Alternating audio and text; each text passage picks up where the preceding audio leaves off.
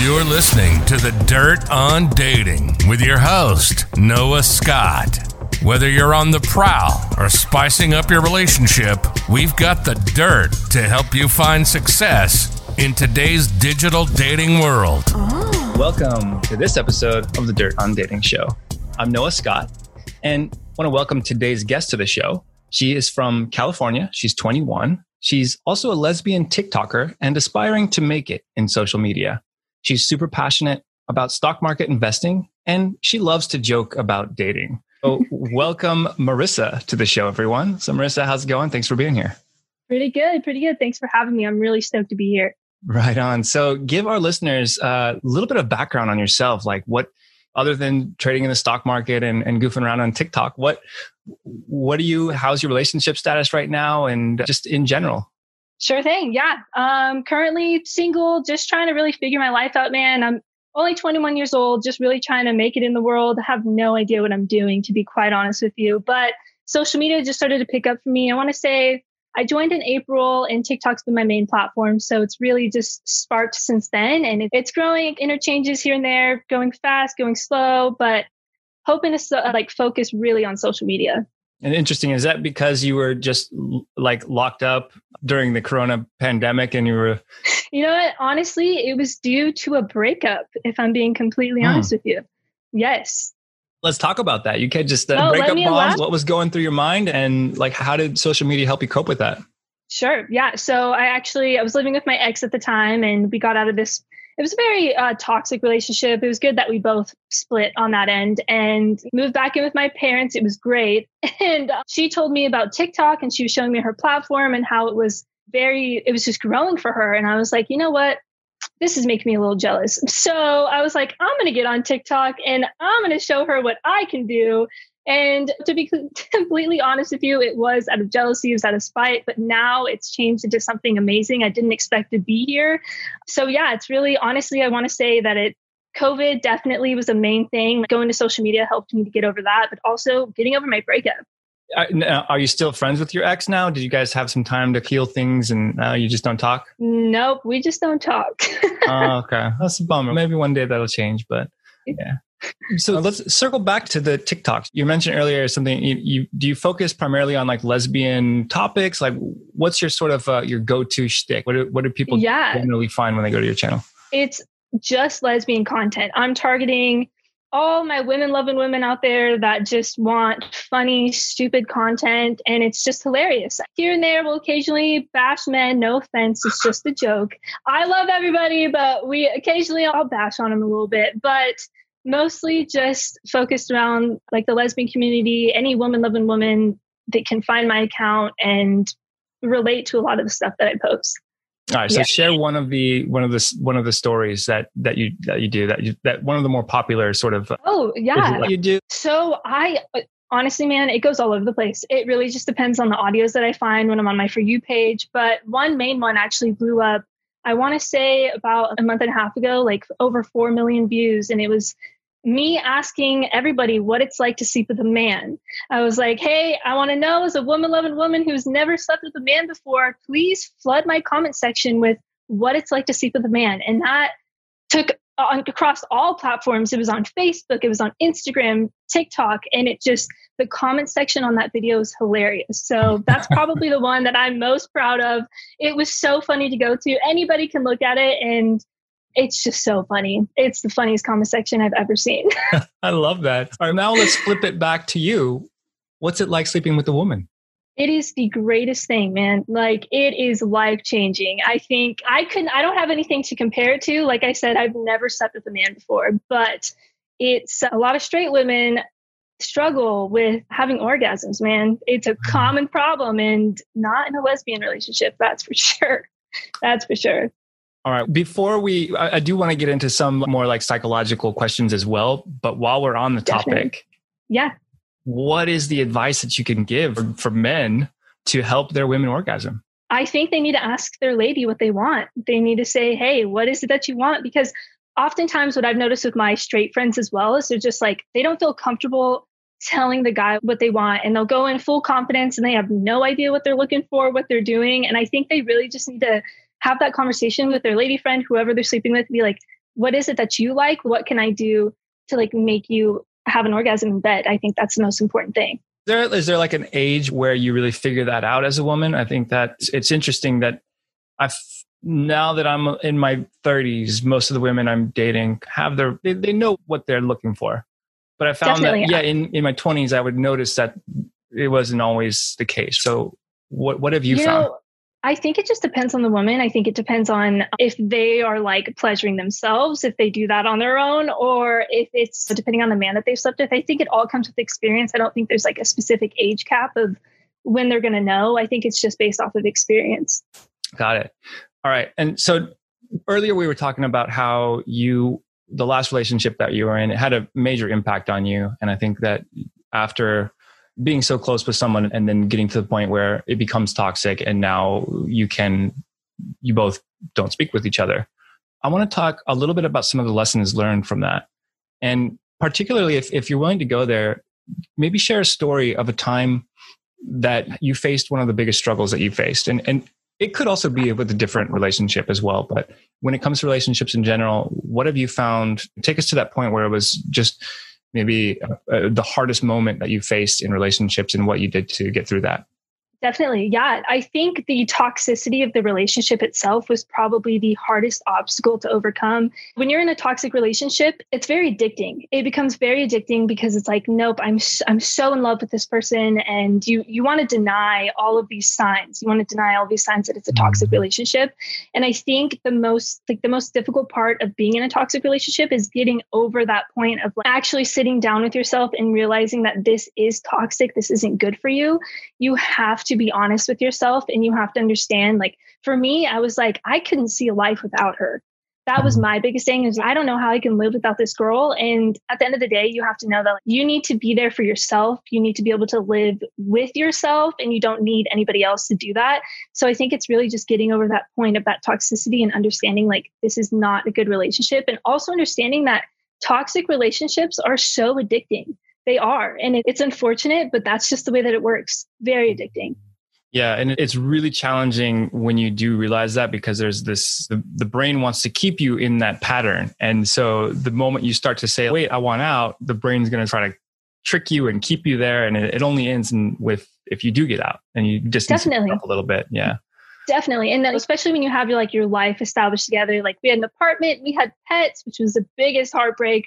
We had a cat, we had a dog, and it's you see this life that you have with each other, but at the end of the day, like you can't hold on to that. You have to constantly be moving forward and not just reflect on like, okay, we have this life together. No, you can go around it, you can resolve it, you can figure something else out. It's not worth it to stay in like that toxic environment.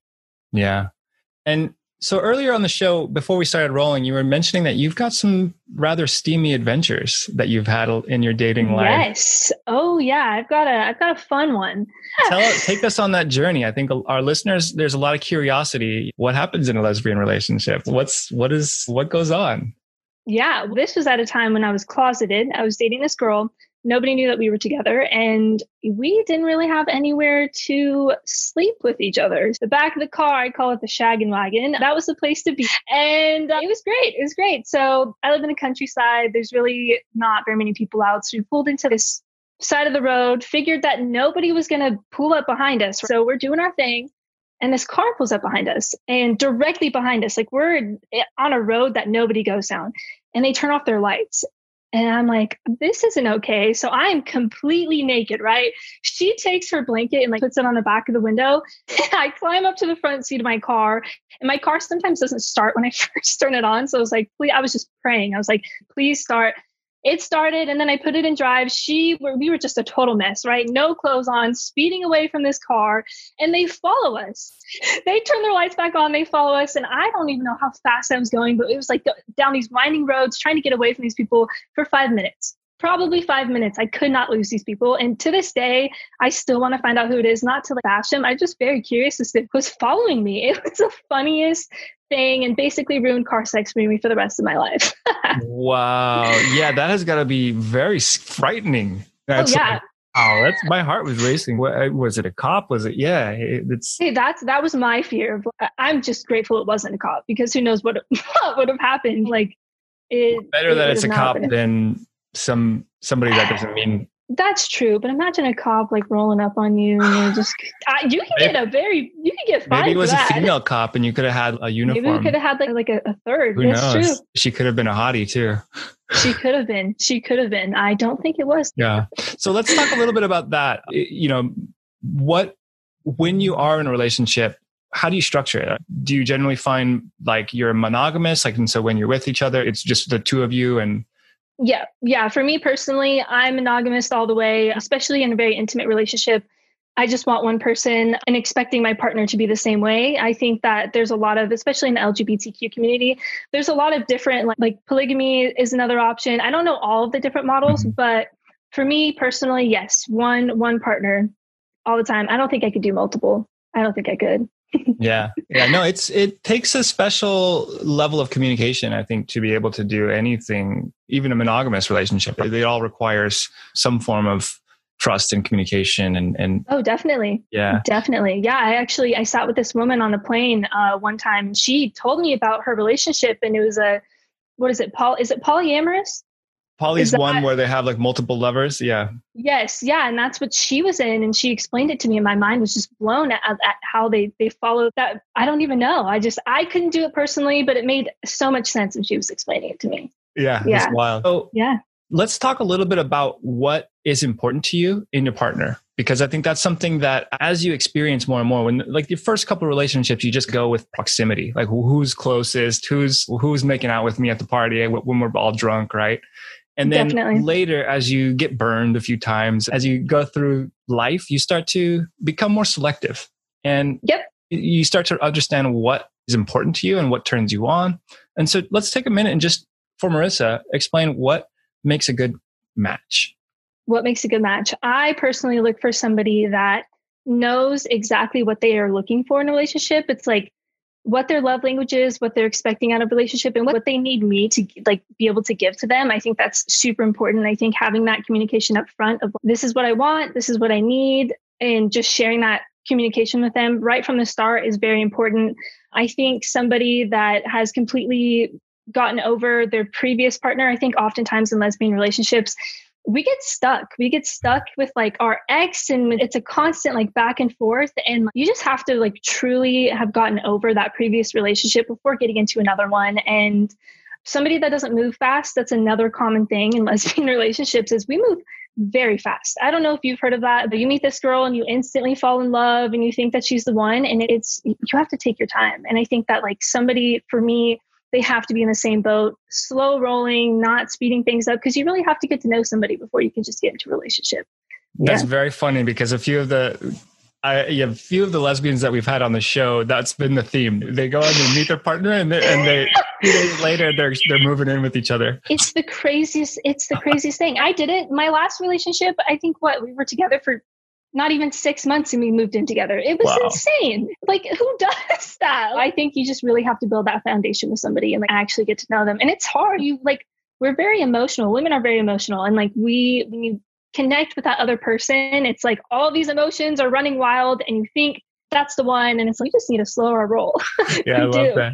Yeah. All right. So as we're working towards wrapping up, what would you say is a lot of times that during the show, like one of the things like I'm really hoping that the listeners can, can achieve from from tuning in is to get some advice, right? We all go through tough times. We all hit a roadblock here and there. We're all either mm-hmm. looking for love or we're looking for a better way to connect with our partner or just be more confident in ourselves. Mm-hmm. So with that in mind, like what would actually I have one more question after this that I just remembered, but so with that in mind, what is the like the best advice that you've heard from someone when you were going through a hard time and somebody gave you some advice that really helped you pull through?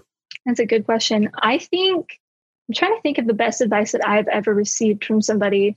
I think it could, also, it could also, be a book or uh, if you listen to a, a, a, YouTube channel and they, and they said something that was just like the light bulbs went off and you're like, oh yeah, all right, I feel you. Yeah, I think you just, you really have to love yourself first before trying to seek out. If you're looking for love, you have to be really confident in who you are first and sure of yourself before you get into that other relationship, before you start seeking out other relationships. Because I think oftentimes that'll just cause problems and you just really you have to love yourself and you have to love being alone. At the end of the mm-hmm. day, like you have to love being alone and know that yes, you can have a partner in your life, but when they're not there, like you still need to be in love with being alone. Like you have to be in love with yourself. And that's probably the most important advice that I've ever received from my friends, especially getting out of, like I said, that last relationship. It's like at the end of the day, you have yourself.